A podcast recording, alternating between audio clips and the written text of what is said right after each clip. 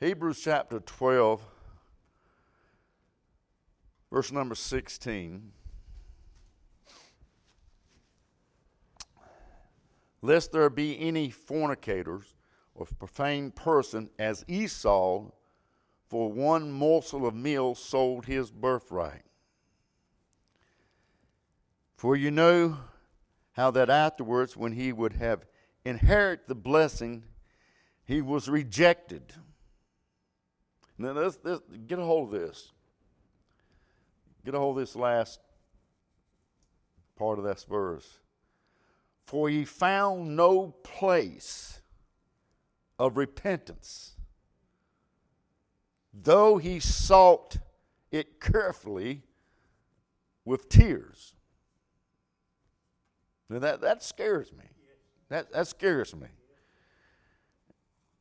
And I think a lot of Christians and it needs to look at that and read that and get really understanding that.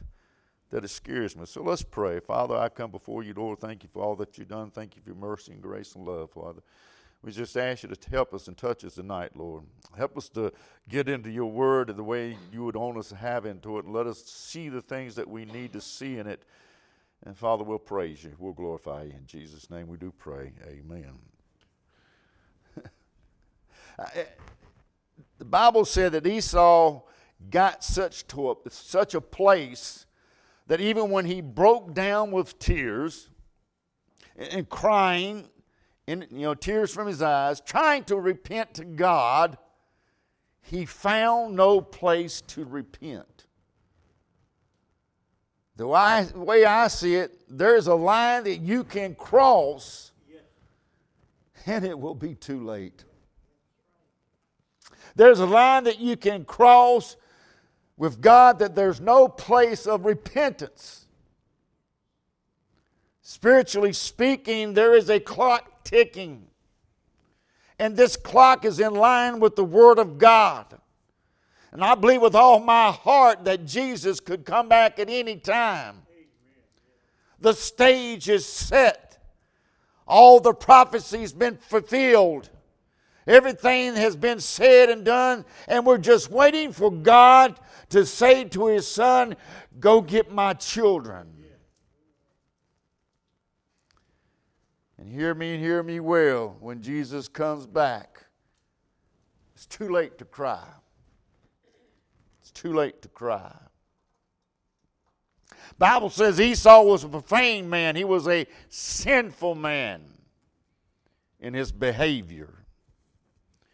Esau sold his birthright. You know the story. The inheritance and blessings that he should have gotten, but he sold it out of thinking that he would have enough time to get it back. He sold it for a bowl of soup. He thought he could get it back. He thought he could get it back again later in time. He sold what only God could give him. And he sought repentance with tears, but it was too late. Too late. I, th- I think to myself, man, there's the things that maybe we should be repentant about, and we don't. And there come a time it's too late. It's too late to cry when you squander your days. Ecclesiastes 12 1 says, Remember now thy Creator in the days of thy youth. While the evil, day, the evil days come not, nor the years draw nigh, when thou shalt say, I have no pleasure in them. The day that you were born and I were born, we started the process of dying. And there's only a certain amount of days deposited into our life. Every day you wake up is another day taken out of that deposit that you have. Every time you stretch your arms and take a deep breath when you wake up in the morning, another day is gone from that deposit. And only God knows how many days that you have in your bank account. God only knows how many days left there. Don't be fooled to think that you're going to live forever. I've had people say, Well, I'm never going to die. Let me know when you do. The devil will come up to you and tell you, don't, don't try to get right with God today. Uh, don't try to get right with things today. Just wait. You'll have another day. That's a lie. You're not guaranteed tomorrow. When you squander your days, it's too late to cry.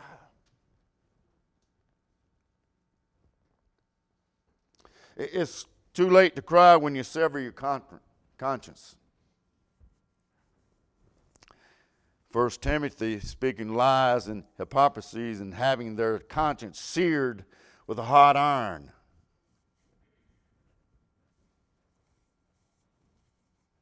Have you ever met a person from some reason or another? It seems like they can live however they want to, do whatever they want to, whenever they want to, and, and they have no convictions about anything. Nothing moves them. They, they, they just do what they want to do, and it seems like they, don't care. And, and they used to be a moral person, they used to have convictions. But now do whatever they want to do, how they want to do that. Because their conscience has been seared. Listen, you better take note when the Holy Ghost starts moving on you. When the Holy Ghost starts speaking to you and what God wants them to tell you, and God convicts you, because you can push God away so many times to the point your conscience is severed, seared with a hot iron. There's so many that's heard preaching from the preachers, they preach in the pulpit about get right, get right with God, but yet they push God away too many times and God stops dealing with them. Their conscience seared. You keep pushing against God and God's word,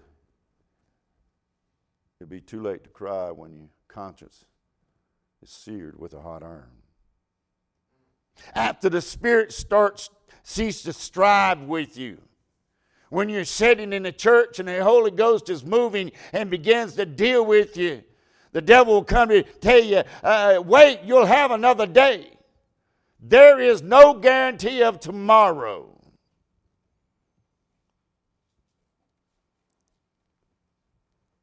There's no guarantee that God will pass by your way again. There's no guarantee you know what God's going to do in your lifespan. Bible says, Seek ye the Lord while ye may be found. Call upon him while he is near. So many push him away. Don't want anything to do with him living that life of immorality, living the way they want to live, and don't give a second thought about what God can do in their lives.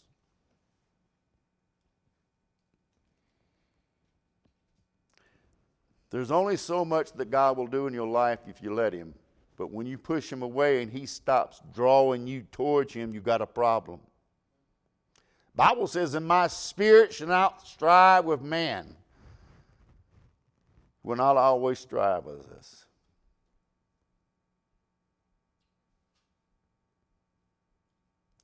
I don't want to get to the place where I just keep pushing God away. And God quit dealing with me. God's dealing with you on a point or something, you maybe ought to just say, God, I, I need to move. I need to do this. I need to do that for you. When God starts speaking to you and moving in your life, that means God is still dealing with you. But if you come to church and there's no conviction about the sin that you're in or what you're doing in your life outside of the church, then your conscience has been seared with a hot iron. I was preaching for a revival down in Georgia for a friend of mine, preached stuff for a few years, every year in October. And the first year I went there, we went to I went there and he says, Come on with me, let's go out. And we go out and we go invite people to church, knock on doors at people he knew and everything, trying to get them to come to church. And he took me to this man. And I was, we were standing there talking to him, and the uh, brother looked at me and said, Man, you ought to hear him sing. He, I said, Does he sing? He said, Oh, he sings. So I asked him, I said, Won't you come to church and sing for us? He said, oh, Okay, okay. So we went on, we had church that night, and there come him through the door. He's a big old, tall, lanky guy wearing his blue jeans and his cowboy shirt and everything. And uh, I, I, I, thought maybe he just had one of those voices, but uh, he got up and sang, and I can't remember his name to save my life. He got up and sang, and he sung that song, Long Black Train. And, let me say, when that boy starts singing that song, there's a long black train. Chills went up my spine. And the whole time we was there for the whole week, I was there for the whole entire week, and he would come and he'd sing and, and just moving. And, and at the end of service, I always asked, uh, is anybody in here that's lost and undone, needs to get right with God? Uh, uh, raise your hand. He would raise his hand. But he wouldn't come to the altar. Every night, the same thing. Every night, the same thing. That Sunday morning when I was there, I was going to leave Sunday afternoon, going back home. He came to the altar. I prayed with him. I asked him, Are you right with God? He says, There's been a lot of stuff going on in my life. A lot of stuff going on in my life. I, I don't know if I can get right with God. I said, Oh, you can get right with God. God is always available. So we exchanged words, and I went on home. The next year I went back here. There he is, sitting in church. I asked my brother, How's he doing? He says, The same thing. He knew you was coming back for revival, so that's when he came back to church. And every year I'd go up there, and every year I go to him, and there he sang, he sang that song. I mean, it put chills on my spine. Then one year I went up, he wasn't there. I said, Where's he at? Brother, he passed away. How did he pass away? Drunk himself to death with liquor in his house. His, his conscience was so uh, severed and seared with God, with what would happen in his life in the past, that he could not come and make it right with God. All he had to do is repent. But he chose to keep that heart in his life.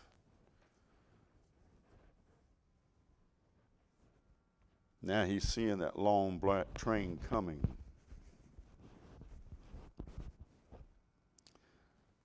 Let's, let's talk about Christian people in church. They're, they're Christians as God has given them things and, and, and birthed things in their life, in their hearts. There's Christians that God has given them talent and abilities, has given them so many tools that God could use in their life because like Esau sold his, his right, they became an ineffective Christian. I'm not saying that God don't love them, I'm just saying they're ineffective. They're not effective in their Christian walk. But they could do so much more.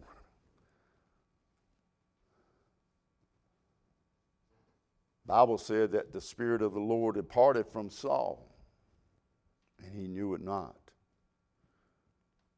What a, what a sad commentary for a Christian to be saved 20, 30 years sitting in church, come to church every time the doors open, but yet the Spirit of God has departed from them and they didn't know it.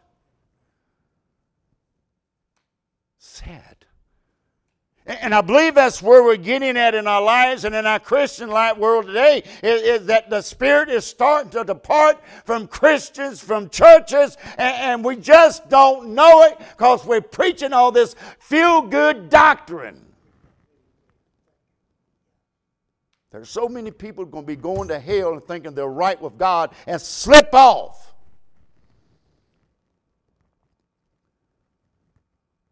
When your soul slips off into hell, it's too late to cry.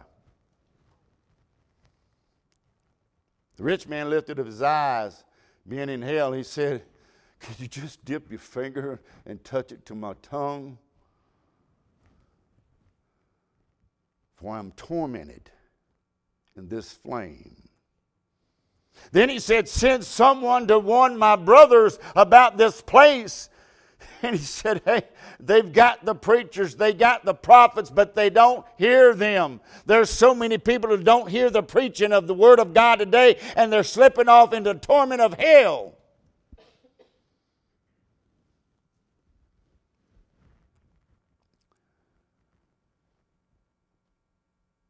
So many people don't believe in hell today.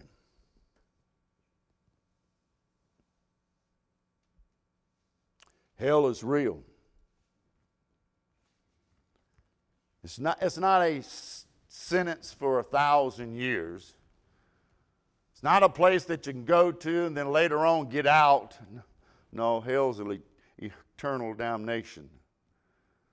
Bible says where the worm dieth not, and the flame is tormented day in, day out, day eternity. Hell is the place of God's final judgment.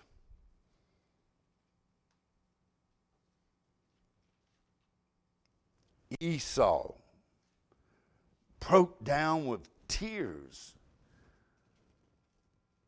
ready to repent, ready to say, Lord, forgive me. But he could not find a place. Could not find a place. What a sad statement for us that we're ready to repent of our sins and all things, that we cannot find a place to repent, and yet we come to church. Beg people to come to the altar, come to the altar, come to the altar. It's not just because I, I want you to come to the altar, because some of us might have some things in our life that we need God to get over with. I've got things I've had to lay at the altar. I've got things, Lord, you, you need to touch me on this because I'm just like this thing. I've been trying to push you away. Don't want you that close anymore. I believe that's why I'm sick. I've had to repent. I need Him in my life. Can I say this? There will be regrets when you open up your eyes in hell. Do you not think Esau regretted selling his birthright? Something that was his and his alone. Nobody could steal it from him. Nobody could couldn't do anything. It was it was Esau's because he came in hungry, he sold it for a bowl of soup. Do you not think he was regretting that? Don't you think we ought to start regretting for the loved ones that we have that's slipping off into hell and we're not doing anything for them? We're not warning them. We're not telling them, hey, uh, I mean, you got, you got to give it to them straight. If you die, you're going to hell. I, I don't want to go to heaven and have the blood on their hands that I did not say something. I did not warn them. I did not tell them that hell is a real place. There will be some regrets in hell. But it could have been avoided for repentance.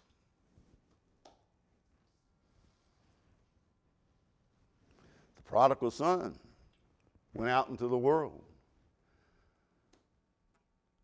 But when he came to himself, he realized he had it better at the house of his father than in the pig pen. And I love that story. It's not that he had to go all the way up to the door knock and beg for his forgiveness from his father. His father saw him a way off and ran to him. Fell on his neck, said, Hey, bring a robe, bring the ring, put some shoes on. for me. Uh, that tells me God is the same way. He's just waiting for you to repent and come to Him. He's going to fall on you.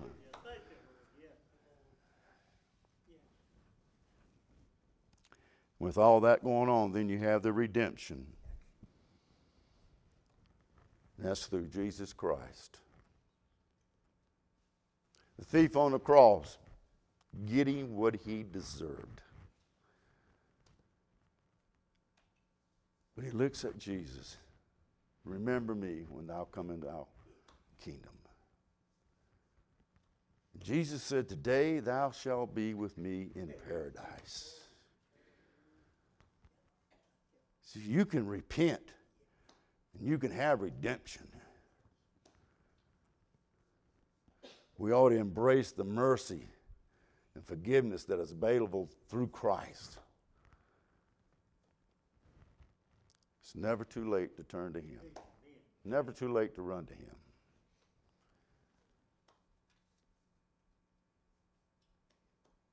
But it's too late if you don't tell somebody. If you don't warn people that there is a hell, it'll be too late.